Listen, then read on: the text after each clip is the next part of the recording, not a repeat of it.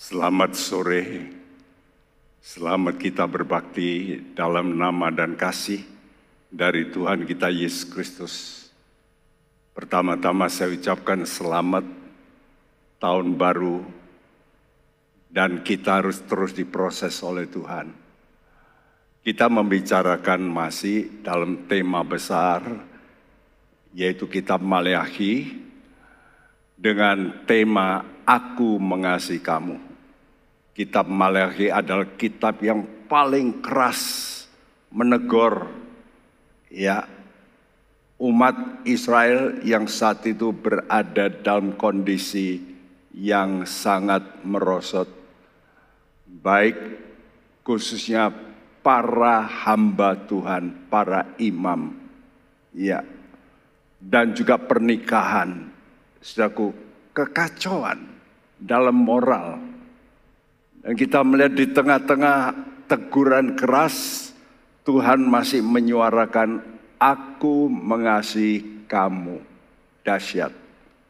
Kenapa, Suku? Karena Tuhan ini masih tetap pegang janji kepada Bapak Abraham dan keturunannya untuk membuat mereka masuk dalam satu janji kemuliaan.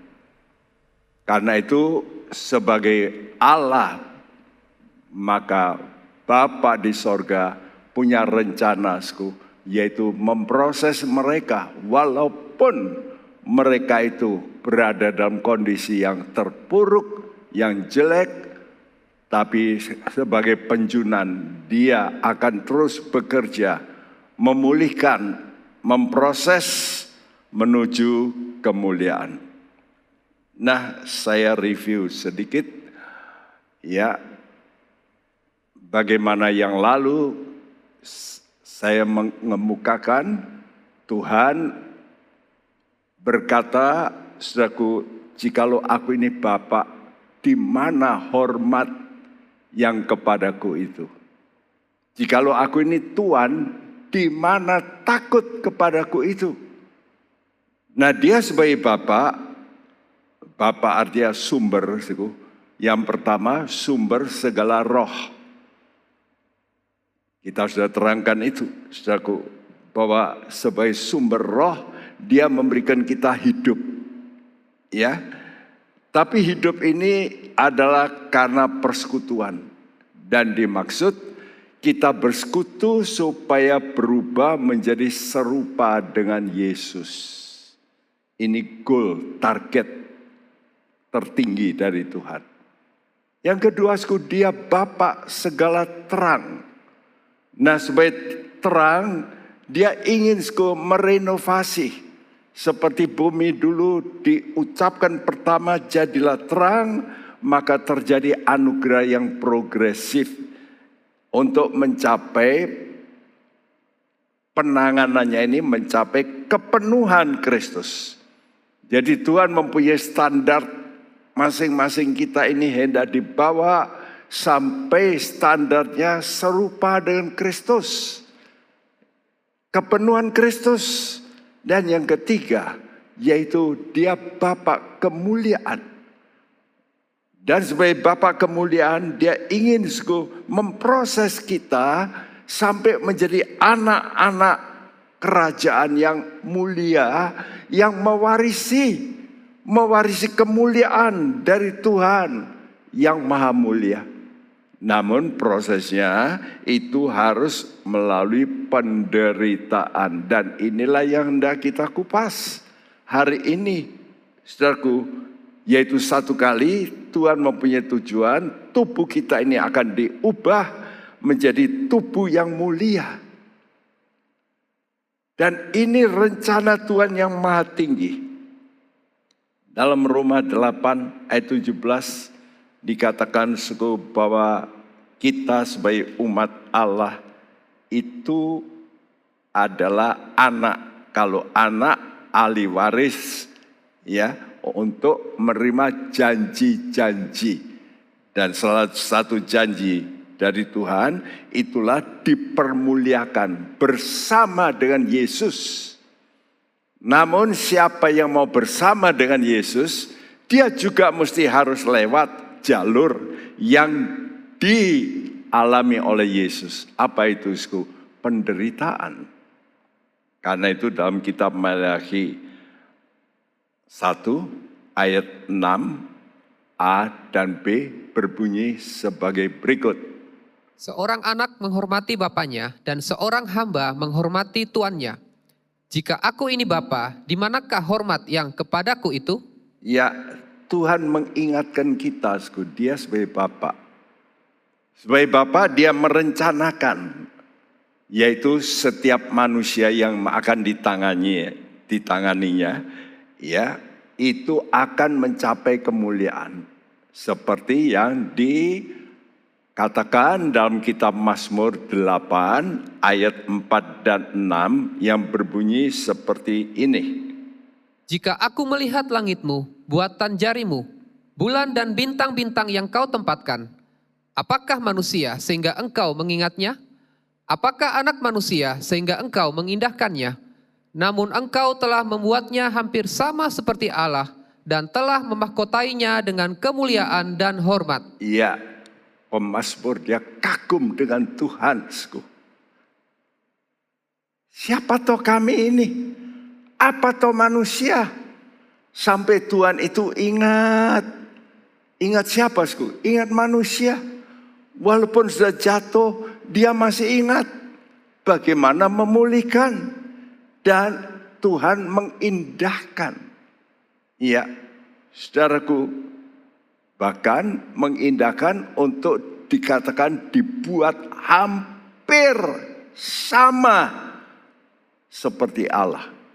Wow, ini target luar biasa, sku. Jadi Tuhan itu mencanangkan satu target yang sangat tinggi, sku. Manusia itu mau dibuat hampir sama. Dalam arti, sku, ada yang tidak sama yaitu maha, maha kuasa, ya, maha tahu. Itu manusia dikurangi, ya. Tapi yang lain sama dalam kesucian sama dalam kemurahan hati, sama dalam kasih. Bahkan dikatakan memakotai dengan kemuliaan dan hormat. Wow, ini Mazmur ini ditulis saudaraku 3000 tahun yang lalu. Jadi Allah ini sudah punya rencana yang begitu tinggi untuk manusia. Karena itu dia bertanya, di mana hormatmu? Kalau aku mempunyai rencana yang begitu indah, di manakah hormatmu itu? Aku ini punya rencana yang baik. Kenapa kamu tidak mau menurut? Ya, kemuliaan dan kehormatan ini rencana, bukan untuk orang yang baik, tapi bagi manusia yang berdosa asalkan ini, asalkan mereka mau percaya. Percaya apa, Sku? Percaya jalur, yaitu anugerah. Dan anugerah Allah itu adalah pribadi. Sekali lagi, Sku, anugerah Allah bukan keselamatan, tapi pribadi penyelamat. Hanya orang yang betul-betul menerima pribadi Yesus maka dia akan selamat. Karena itu harus percaya anugerah yang terbesar itu adalah Yesus Allah yang menjadi manusia dan inilah yang ditolak oleh banyak orang menganggap mana mungkin Allah mau jadi manusia tapi itulah iman Kristiani bertumpu pada satu titik yang paling penting ini dan kalau mau percaya pribadi anugerah ini yaitu Yesus, maka ada syarat yang berikut yaitu taat. Nah, di sinilah sku, orang yang menuruti perintah-perintah Tuhan kadang-kadang bertentangan dengan pendapat pribadi, dengan perasaan pribadi, dengan pikiran pribadi. Dan di situlah timbul yang disebut penderitaan dalam jiwa. Namun apa kata Tuhan? Ini. Ini kasih karunia, yaitu Yesus sebagai anugerah. Surat Titus pasal 2 ayat 11 sampai 14 berbunyi, Karena kasih karunia Allah yang menyelamatkan semua manusia sudah nyata. Ia mendidik kita supaya kita meninggalkan kefasikan dan keinginan-keinginan duniawi dan supaya kita hidup bijaksana, adil, dan beribadah di dalam dunia sekarang ini dengan menantikan penggenapan pengharapan kita yang penuh bahagia dan penyataan kemuliaan Allah yang maha besar dan juru selamat kita Yesus Kristus yang telah menyerahkan dirinya bagi kita untuk membebaskan kita dari segala kejahatan dan untuk menguduskan bagi dirinya suatu umat kepunyaannya sendiri yang rajin berbuat baik. Ya, setelah dosa masuk, maka dosa berkembang manusia lalu mulai berbuat perlawanan kepada Allah, pemberontakan sehingga mulai terjadi kejahatan, ya macam-macam kefasikan, kenajisan, keinginan-keinginan nafsu.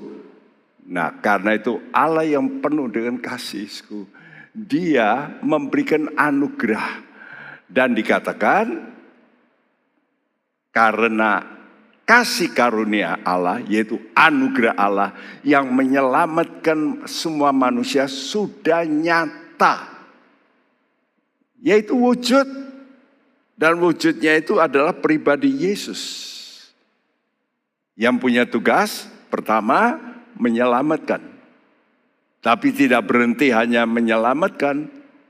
Yang kedua penting yaitu mendidik kita supaya kita ini bisa dengan pengertian, dengan pikiran, perasaan, kehendak, kita dengan rela meninggalkan kefasikan dan keinginan-keinginan dunia. Supaya apa? Supaya bijaksana, adil, dan beribadah. Jadi ujungnya itu ditunjukkan dengan satu perkara ibadah. Ya. Jadi ini sangat penting. Nah, namun tidak langsung akan mendapat yang menjadi proyeksi Tuhan. Karena Tuhan itu punya time table, waktu, proses waktu. Karena itu disuruh menanti penggenapan pengharapan kita yang penuh bahagia. Saudaraku, di sinilah banyak orang tidak sabar dalam menanti. Ya, menanti apa? Menanti penyataan kemuliaan Allah. Jadi kemuliaan Allah ini betul-betul akan nyata. Namun perlu ditunggu dengan kesabaran. Dan dengan kesabaran supaya diproses dari kemuliaan kepada kemuliaan supaya kita makin kudus untuk ini saudara terus diproses dalam hal kekudusan dan Anda juga terus dilatih untuk berbuat baik terus sampai mati. Ya, sampai tubuh kita dosa ini diganti dengan tubuh kemuliaan. Jadi anugerah Allah yang diberikan Bapak kepada manusia itulah Yesus, anaknya. Dia mempunyai dua tugas. Yang pertama, menyelamatkan manusia dari dosa. Bagaimana dia bisa menyelamatkan manusia? Maka dia perlu namanya uh, bayar harga. Karena itu dia menyerahkan dirinya. Dia disalib, dihajar, keluar darah. Ya, karena dosa itu hanya dapat disucikan dengan darah. Karena itu Yesus Allah yang menjadi manusia itu mau rela memberikan nyawanya untuk membebaskan kita dari segala kejahatan. Wow, ini harus kita hayati. Nah kalau kita bisa mengerti ini, maka ada satu keinginan untuk taat. Waktu kita dididik, Kenapa banyak orang dididik oleh Tuhan tidak taat? Karena tidak mengerti harga yang begitu mahal. Mendidik orang percaya untuk apa? Sku? Meninggalkan kefasikan. Hal-hal yang jahat. Keinginan dunia, nafsu. Supaya hidup bijaksana, adil, dan beribadah. Karena itu wujud daripada keinginan kita untuk meninggalkan itu melalui ibadah. Dan dalam ibadah itulah kita lalu bisa mengalami perubahan. Kita bisa meninggalkan hal-hal yang negatif, yang tidak benar.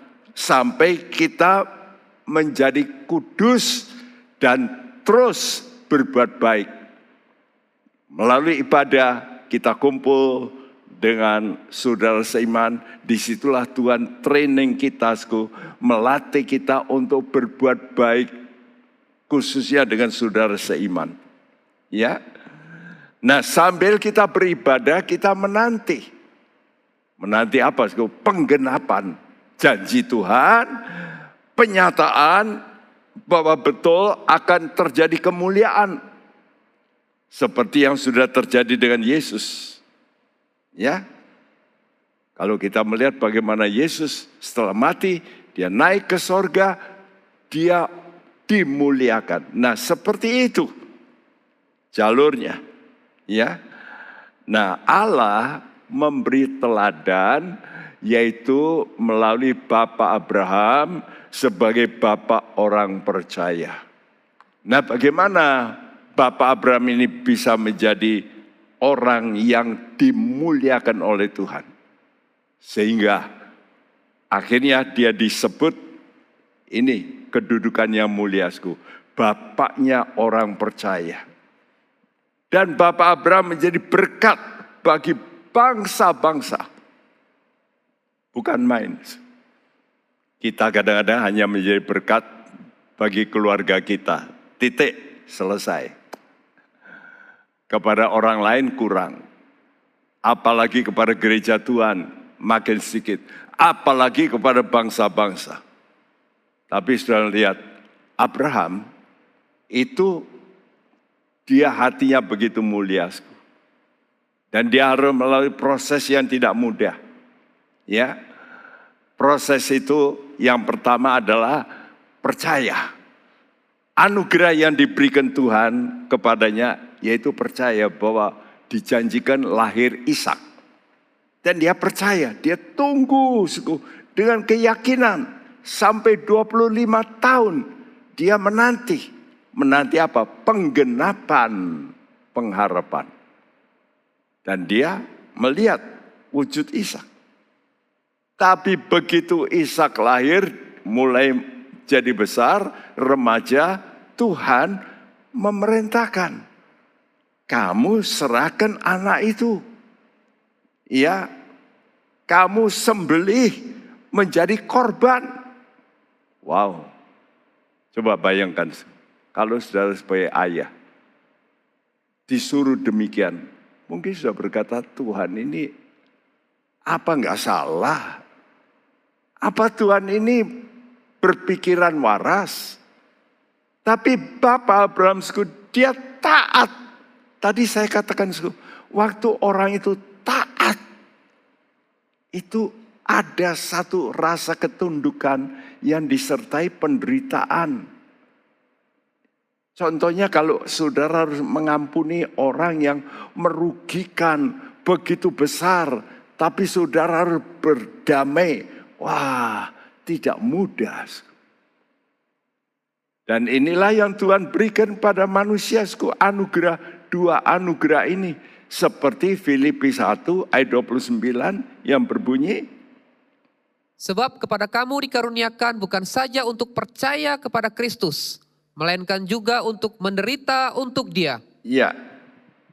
Jadi ada dua hal anugerah. Anugerah percaya pada Yesus, Allah yang menjadi manusia.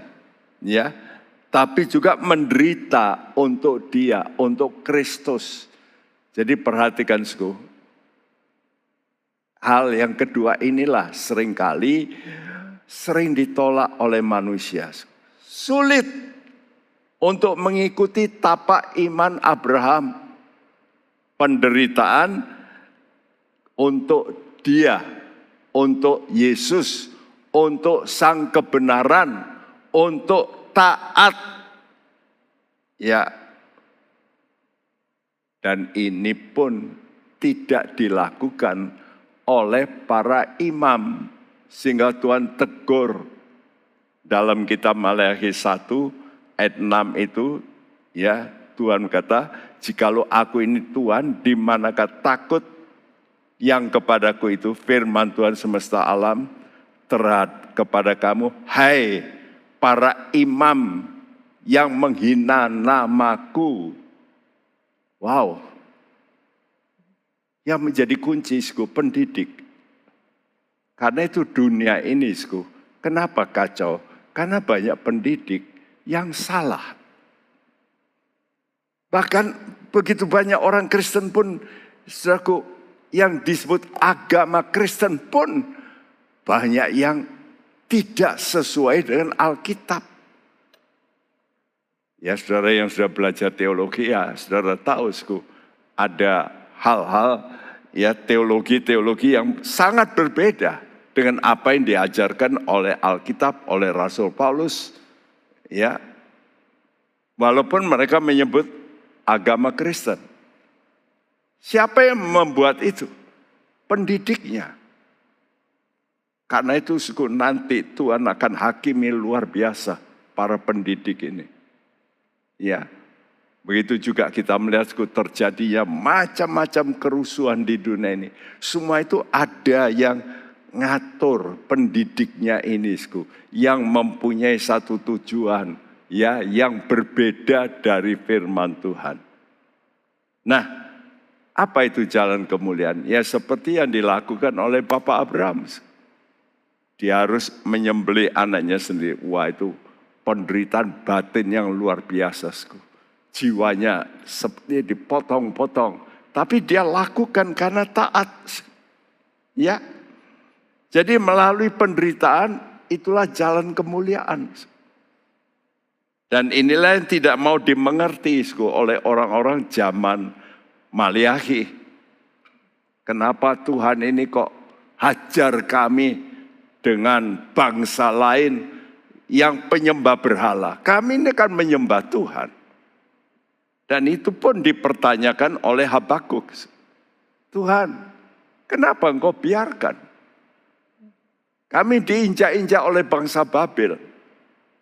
Oleh Asyur untuk kerajaan utara.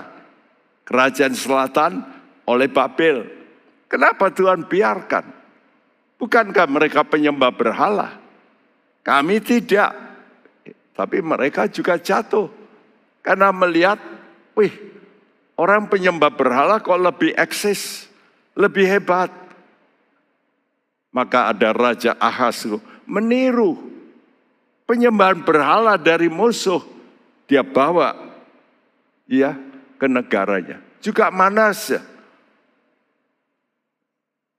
Bahkan tempat ibadah diganti penuh dengan berhala-berhala. Wah, Tuhan itu marah bukan main. Jadi kita melihat Tuhan mau hajar, tapi salah dimengerti. Mereka pikir, loh kalau begitu yang menghajar ini yang benar. Lebih hebat dari kami. Jadi kami mau niru. Wah, celaka. Karena itu mari kita hati-hati. Ya. Dan bukan hanya pada zaman Maleahi. Kalau kita sejajarkan dengan zaman sekarang, zaman gereja, maka zaman gereja itu pun akan diakhiri dengan zaman Laodikea. Ya, dan di situ juga terjadi pengajaran-pengajaran yang menyebabkan Tuhan itu berada di luar. Tidak boleh ikut-ikut karena itu dalam Wahyu pasal 3 ayat 20 sampai dikatakan, "Tengok aku berdiri di depan pintu sambil mengetok Kata-kata itu sebetulnya ditujukan bukan untuk orang Kristen baru, ya, tapi sebetulnya untuk jemaat karena itu surat kepada jemaat. Jadi seperti aktivitas ada, tetapi Tuhan di luar pintu. Sedih. Karena itu kita kembali dari rencana Allah yang sudah tadi kita bacakan dalam Mazmur pasal 8 itu diulangi dalam Ibrani pasal 6 eh, pasal 2 ayat 6 sampai 10. Saya ulangi beberapa ya bagian tapi ada memang tulisan yang berbeda dan ditambahi sekarang dengan pengertian ya. Oh, ini loh yang akan diterangkan maksudnya. Ibrani 2 ayat 6 sampai 10. Ada orang yang pernah memberi kesaksian di dalam suatu nas, katanya, Apakah manusia sehingga engkau mengingatnya? Atau anak manusia sehingga engkau mengindahkannya? Namun engkau telah membuatnya untuk waktu yang singkat, sedikit lebih rendah daripada malaikat-malaikat, dan telah memahkotainya dengan kemuliaan dan hormat. Segala sesuatu telah engkau taklukkan di bawah kakinya Sebab dalam menaklukkan segala sesuatu kepadanya, tidak ada sesuatu pun yang ia kecualikan yang tidak takluk kepadanya. Tetapi sekarang ini belum kita lihat bahwa segala sesuatu telah ditaklukkan kepadanya. Tetapi dia yang untuk waktu yang singkat dibuat sedikit lebih rendah daripada malaikat-malaikat, yaitu Yesus. Kita lihat yang oleh karena penderitaan maut dimakotai dengan kemuliaan dan hormat, supaya oleh kasih karunia Allah ia mengalami maut bagi semua manusia. Sebab memang sesuai dengan keadaan Allah yang baginya dan olehnya segala sesuatu dijadikan, yaitu Allah yang membuat banyak orang kepada kemuliaan, juga menyempurnakan Yesus yang memimpin mereka kepada keselamatan dengan penderitaan. Ya, ayat ini mirip bukan? Mazmur 8, ayat tadi yang telah kita baca dengan Ibrani pasal 2 ini. Bedanya dalam Ibrani pasal 2 ini disisipkan yaitu kesejajarannya dengan Yesus. Kalau di Mazmur hanya untuk manusia, ya rencananya sama. Tadi dikatakan bahwa manusia itu dibuat hampir sama dengan Allah. Tapi di sini suku dikatakan ya bahwa dibuat suku sedikit lebih rendah. Ya. Jadi suku memang manusia ini dibuat sama dengan Allah cuma sedikit bedanya. Ya. Dan dimakotai dengan kemuliaan dan hormat. Nah, dalam menerangkan itu lalu dikatakan di sini bahwa segala sesuatu hendak ditaklukkan di bawah kakinya. Sekarang ditujukan pada Yesus sebagai pemimpin kita dan kita pun nanti juga mengalami hal yang sama karena kita ini tubuhnya ya. Kalau kita tubuhnya maka kaki ini tubuh Kristus. Itulah gereja. Jadi nanti Tuhan itu akan menaklukkan segala perkara, ditaklukkan di mana? Juga di bawah kaki gereja. Namun dikatakan sekarang belum kita lihat bahwa itu terjadi. Belum. Gereja belum menjadi penguasa ya atas segala di muka bumi ini. Belum untuk bersama berkuasa bersama Kristus. Ya, tetapi di sini katakan tetapi dia. Nah, di sini disisipkan tentang Yesus. Supaya kita ini lihat sku. Ini loh, aku kasih contoh Yesus. Yesus untuk waktu yang singkat. Nah ini saya garis bawah sku. Untuk waktu yang singkat. Dibuat sedikit lebih rendah dari malaikat. Bayangin, Allah dibuat sedikit lebih rendah dari malaikat. Sehingga waktu dia dalam kesulitan ditolong malaikat. Aneh ya. Kalau dia Allah kenapa mesti ditolong malaikat? Tapi itulah fakta. Kenapa, Sku? Karena dia menjadi manusia sejati. Dia tidak pakai kealahannya supaya menjadi contoh bagi kita yang tepat. Dan kita melihat waktu Yesus menjadi manusia, maka dia menderita. Dikatakan sini oleh karena penderitaan maut. Tapi oleh karena penderitaan itulah, maka dia dimakotai dengan kemuliaan dan hormat. Kalau dalam Mazmur diterangkan tentang ya kemuliaan dan hormat, tapi jalurnya bagaimana? Sekarang dalam surat Ibrani diterangkan. Ini loh, jalurnya ini diberi contoh Yesus. Oleh karena Yesus menderita karena kebenaran, maka dia dimakotai dengan kemuliaan dan hormat. Ya, dan ayat yang ke-10 dikatakan sesuai dengan keadaan Allah yang baginya dan olehnya segala sesuatu dijadikan, yaitu Allah yang membawa banyak orang kepada kemuliaan. Juga menyempurnakan Yesus. Jadi Yesus sebagai manusia, dia juga punya perasaan. Sebetulnya dia juga bisa menolak ya segala derita yang sebetulnya nggak perlu ditanggung. Tapi dengan jalur itulah, Yesus menunjukkan ketaatannya. Ya, itu berarti bagaimana Bapak memberikan teladan kepada manusia yaitu Yesus.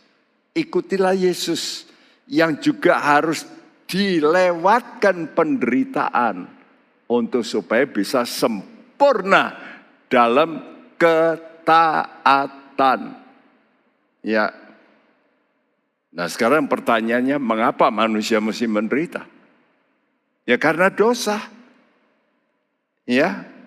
Namun perhatikan penderitaan kita dan penderitaan Yesus untuk waktu yang singkat. Dua kali dituliskan. Ya. Untuk waktu yang singkat. Baik manusia maupun Yesus dibuat rendah dari malaikat dan mengalami penderitaan. Dan waktu kita menderita, kita mengeluh. Namun ada satu catatan, kenapa manusia mengeluh? Ratapan 3 ayat 39 berkata, Mengapa orang hidup mengeluh? Biarlah setiap orang mengeluh tentang dosanya. Ya, kenapa mengeluh? Mengeluh karena dosanya itu manusia. Kalau Yesus bukan karena dosanya, tapi karena dosa umat manusia. Nah, kalau Yesus saja mau menderita karena dia sendiri tidak berbuat dosa. Padahal kita ini manusia pendosa. Bukankah kita juga mesti rela? Oh ya, Yesus saja rela. Kenapa kita tidak?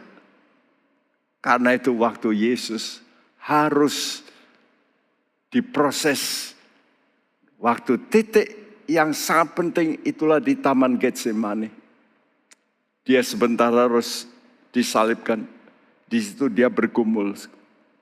Dan waktu dia bergumul, dalam doa dia berkata, jadilah kehendakmu Bapak.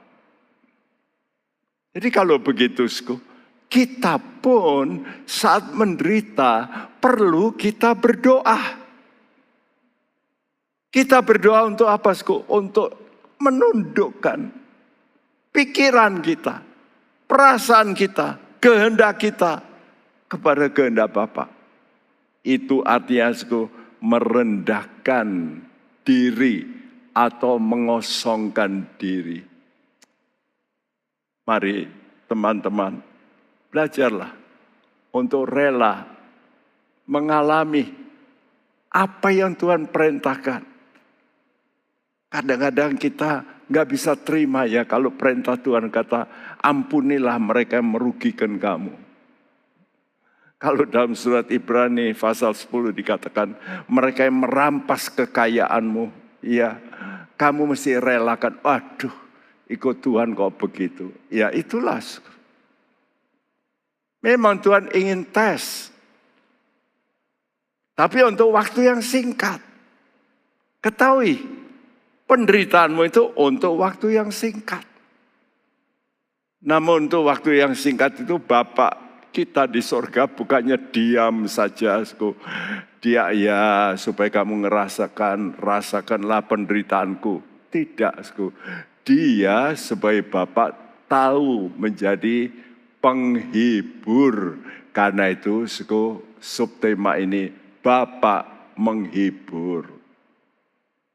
Puji nama Tuhan. Sku. Bapak kita adalah Bapak yang baik. Yang tahu waktu kita menderita, kita ini perlu hiburan. Berapa banyak kali, sku, orang-orang yang benar itu tidak luput dari namanya derita.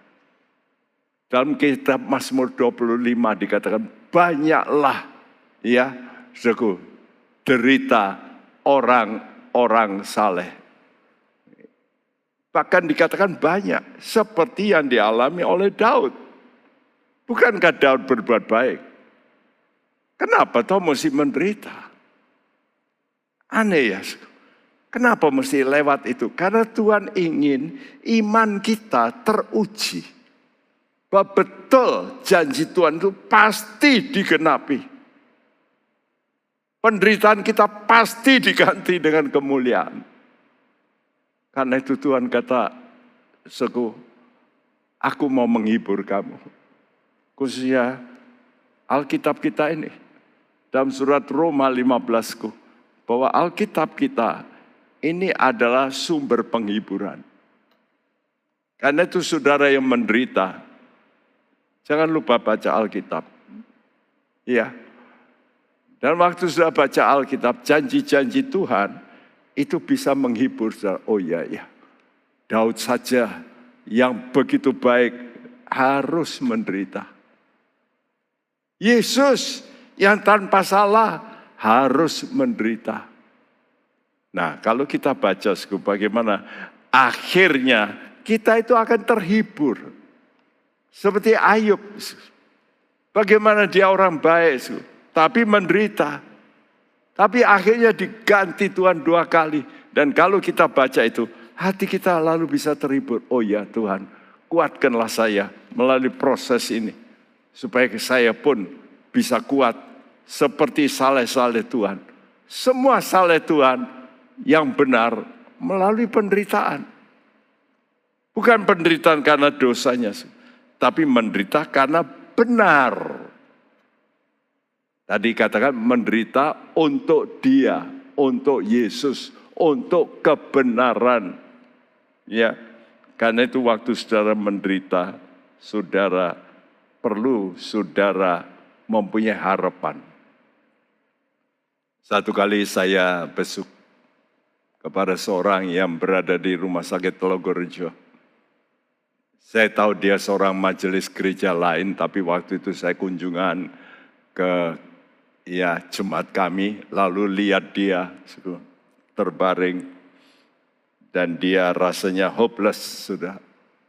Lalu saya datangi, saya kasih firman, saya masih ingat sampai sekarang su, ayat yang saya bacakan ya sambil dia dengarkan. Saya buka Alkitab saya, saya bacakan Mazmur 119 ayat yang ke-49 dan 50. Ingatlah firman yang kau katakan kepada hambamu. Oleh karena engkau telah membuat aku berharap. Inilah penghiburanku dalam sengsaraku bahwa janjimu menghidupkan aku. Jadi apa hiburan yang terbaik? Bukan ke bioskop. bukan ke tempat-tempat hiburan. Tapi ini janji Tuhan. Kalau saudara suka baca janji Tuhan, hatimu itu lalu bisa terhibur. Wah iya Tuhan. Daud saja yang jauh lebih baik dari kami menderita juga. Musa yang begitu rela memimpin menderita juga. Ya, Rasul Paulus lagi sering kali mau dibunuh, dicambuk lima kali. Bukan main. Kalau kita melihat saleh-saleh Tuhan, kita mesti malu. Mereka ini tahan. Kenapa? Karena ini janji Tuhan. Dan janji Tuhan ini pasti dikenapi. Ya. Karena itu sebagai Bapak yang penuh belas kasihan dia tentu tahu menghibur anak-anaknya. Karena itu dia juga tuliskan dan ini ditulis oleh Rasul Paulus yang mengalami begitu banyak penderitaan. Kalau nanti saudara baca 2 Korintus pasal 11, dia tuliskan rentetan daftar penderitanya. Dan kalau saudara baca, saudara belum apa-apanya. Karena itu banyak orang Kristen kalau komplain-komplain karena kurang baca Alkitab. Kalau sudah baca Alkitab dan melihat bagaimana Paulus ya terus dikejar-kejar untuk dibunuh, padahal dia ingin menyelamatkan melalui pemberitaan Injil, tapi disalah mengerti. Ya, dia tinggalkan kemuliaannya sebagai ahli Taurat, orang Farisi, dia tinggalkan semuanya. Dia rela mati untuk Tuhan. Mari kita bacakan apa yang dialami Paulus dalam 2 Korintus 1 ayat 3 sampai 5. Terpujilah Allah Bapa Tuhan kita Yesus Kristus, Bapa yang penuh belas kasihan dan Allah sumber segala penghiburan, yang menghibur kami dalam segala penderitaan kami, sehingga kami sanggup menghibur mereka yang berada dalam bermacam-macam penderitaan dengan penghiburan yang kami terima sendiri dari Allah Sebab sama seperti kami mendapat bagian berlimpah-limpah dalam kesengsaraan Kristus, demikian pula oleh Kristus kami menerima penghiburan berlimpah-limpah. Iya, kapan sudah bisa menghibur orang lain? Kalau saudara sendiri mengalami penghiburan, seperti yang dialami oleh Paulus ini. Dia tahu siapa bapaknya. Bapak yang penuh belas kasihan Mari kita memandang kepada Tuhan bukan sebagai Tuhan yang jahat, Tuhan yang hanya memerintah, tapi Dia adalah Allah yang penuh belas kasihan. Melihat kita menderita, Dia penuh belas kasihan. Saudaraku, memang Dia tidak cepat-cepat menolong kita seperti apa yang kita minta, tapi hatinya iba waktu dia melihat kita mengalami derita, menangis. Dia berkata, tunggu sabar, sabar. Nak, sabar. Karena anakku Yesus juga mengalami yang sama. Saleh-saleh Tuhan juga mengalami yang sama. Bapak yang penuh belas kasihan dan Allah sumber segala penghiburan. Nah, kalau sudah menderita, jangan lupa aku. Lari kepada Yesus, kepada Bapa, sumbernya penghiburan yang menghibur dalam segala penderitaan. Nah, kalau sudah sudah mengalami penghiburan Tuhan, sehingga kami sanggup menghibur orang lain yang juga mengalami bermacam-macam penderitaan. Ya. Nah ayat kelima mengatakan sebab sama seperti kami mendapat bagian berlimpah-limpah dalam kesengsaraan Kristus. Demikian pula oleh Kristus kami menerima penghiburan berlimpah-limpah. Saya garis bawahi oleh Kristus. dan kesengsaraan Kristus. Jadi perhatikan suku, sengsaramu itu harus terkait dengan kata Kristus. Kenapa kok Kristus dipakai ungkapan Kristus? Ya, saudara, karena Bapak ini Allah yang menentukan jalur kemuliaan memang itu melalui Yesus. Dan Yesus itu jalan kebenaran. Jadi yang disebut saudara menderita anugerah kebenaran itu karena Kristus. Ya, menderita karena kebenaran ini itulah yang disebut sengsara Kristus. Seperti dalam surat Filipi tadi, menderita untuk dia. Ya. Dan kalau kita betul-betul menderita karena Kristus, kesengsaraan Kristus. Dikatakan sku, oleh Kristus. Jadi perhatikan kata ini sku. Kenapa dipakai ungkapan oleh Kristus? Karena kata Kristus ini berarti yang diurapi. Allah yaitu Yesus setelah naik ke sorga, dia diurapi sebagai Kristus. Dulu dia Yesus, ya tapi waktu dia sudah naik ke sorga, dia itu menjadi Kristus. Artinya Yesus yang diurapi. Sehingga waktu Yesus diurapi, dia mencurahkan roh kudus kepada kita. Karena itu kita juga sku, waktu menderita perlu apa sku? Perlu namanya roh penghibur.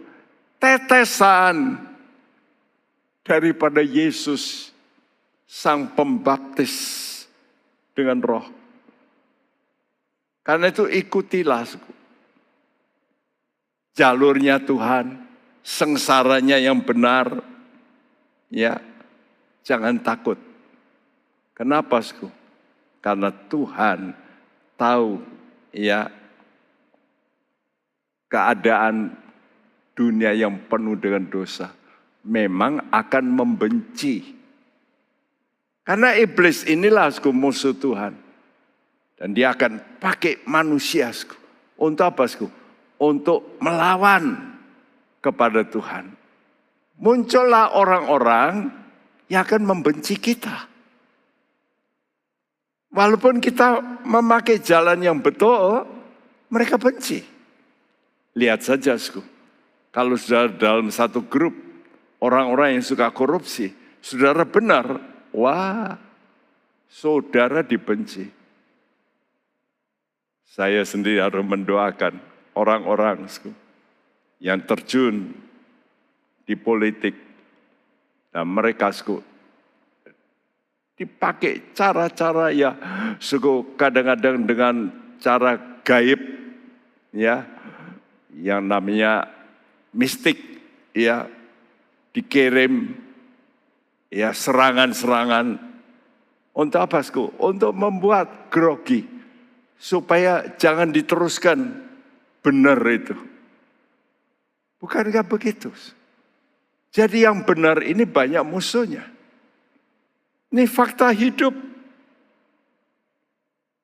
Karena itu dalam konteks Yohanes 15 ayat 18 sampai 27 Tuhan itu Yesus sendiri sebelum berpisah dari murid-muridnya, dia pesan-pesan, kamu ini ada di dalam dunia. Dan kamu bukan orang dunia. Kamu lahir dari atas. Ya. Karena itu aku peringatkan kamu. Kamu juga kalau dunia membenci aku, maka dunia akan membenci kamu juga. Seperti yang ditulis dalam ayat 23 sampai 25. Barang siapa membenci aku, ia membenci juga Bapakku.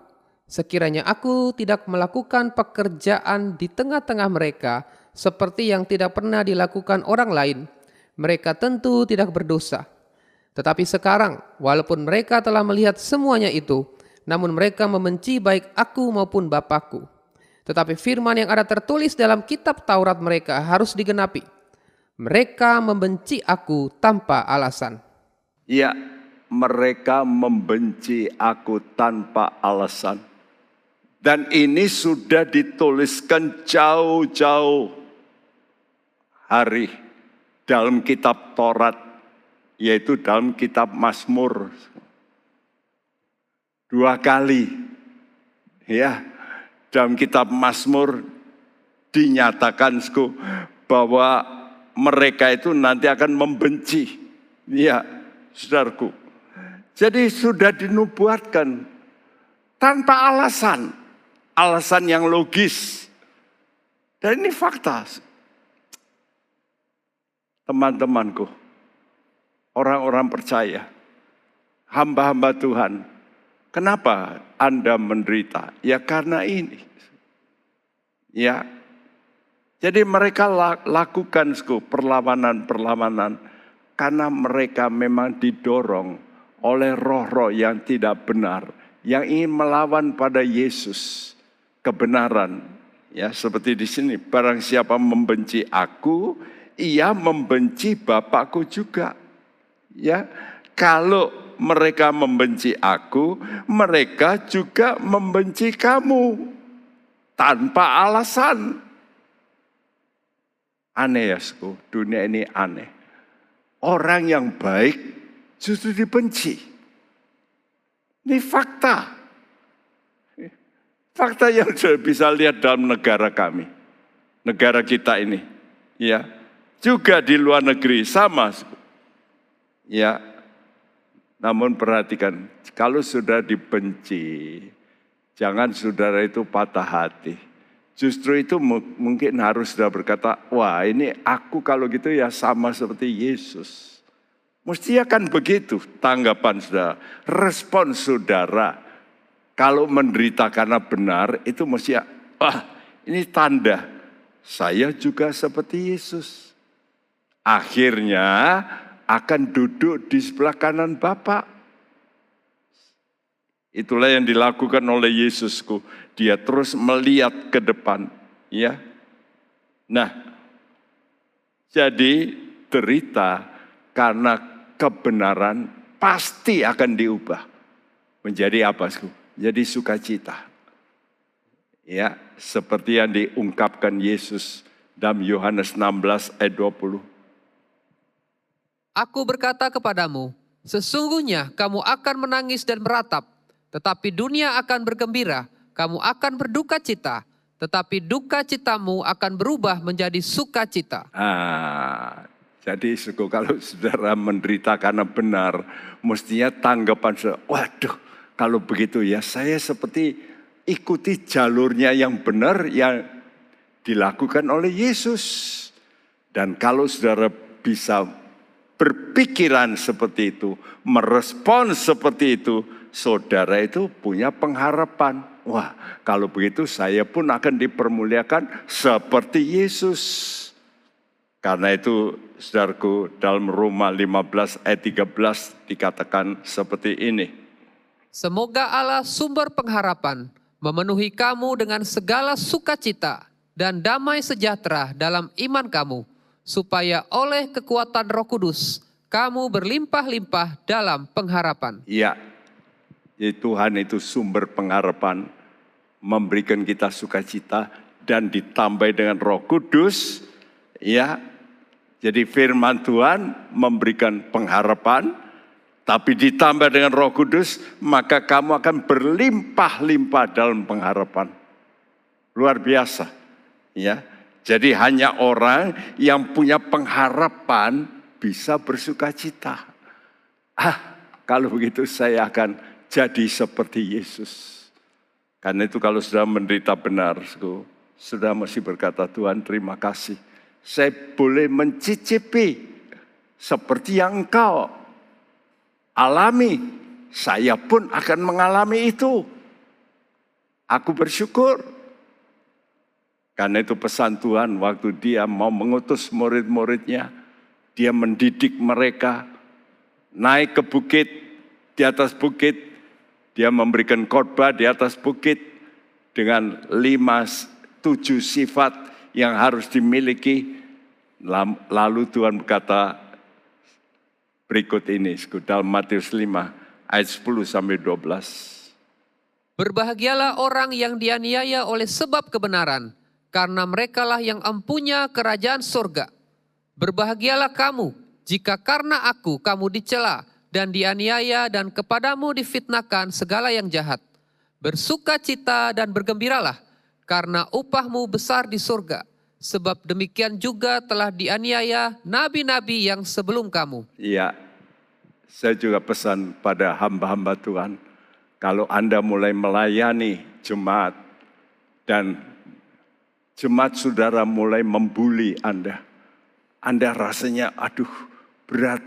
Ya, justru saat itulah Anda mesti ingat perkataan Tuhan ini. Ya, kamu berbahagia. Kamu harus bersuka cita. Karena memang harus begitu. Jadi saya ragukan, sku, kalau hamba Tuhan tidak mengalami derita.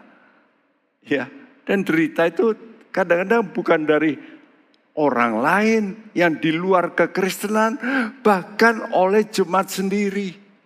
Seperti yang dikatakan oleh Paulus dalam 1 Korintus 2 eh, Korintus 11.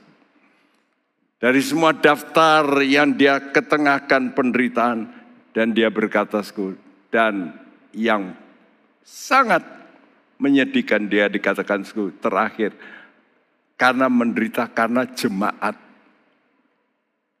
Namun syukur saya melihat jemaat-jemaat saya yang saya pimpin dulunya membuli memang karena mereka masih belum dewasa. Tapi setelah mendengar firman, mendengar firman, mereka berubah. Ya. Jadi sekarang sudah yang lama-lama itu tidak lagi melakukan serangan-serangan. Mereka sudah sadar. Dan ini kebahagiaan. Tambah bahagia, saudaraku. Karena itu mari kita sebagai pelayan-pelayan Tuhan, anak-anak Tuhan, jemaat Tuhan, kita mesti minta Tuhan tunjukkan kemuliaan saya butuh roh kudus. Itulah kemuliaan, roh kemuliaan yang bisa membimbing aku. Supaya aku bisa mengalami sukacita yang memberikan aku kekuatan. Pengharapanku makin besar. Tunjukkan kemuliaanmu Tuhan.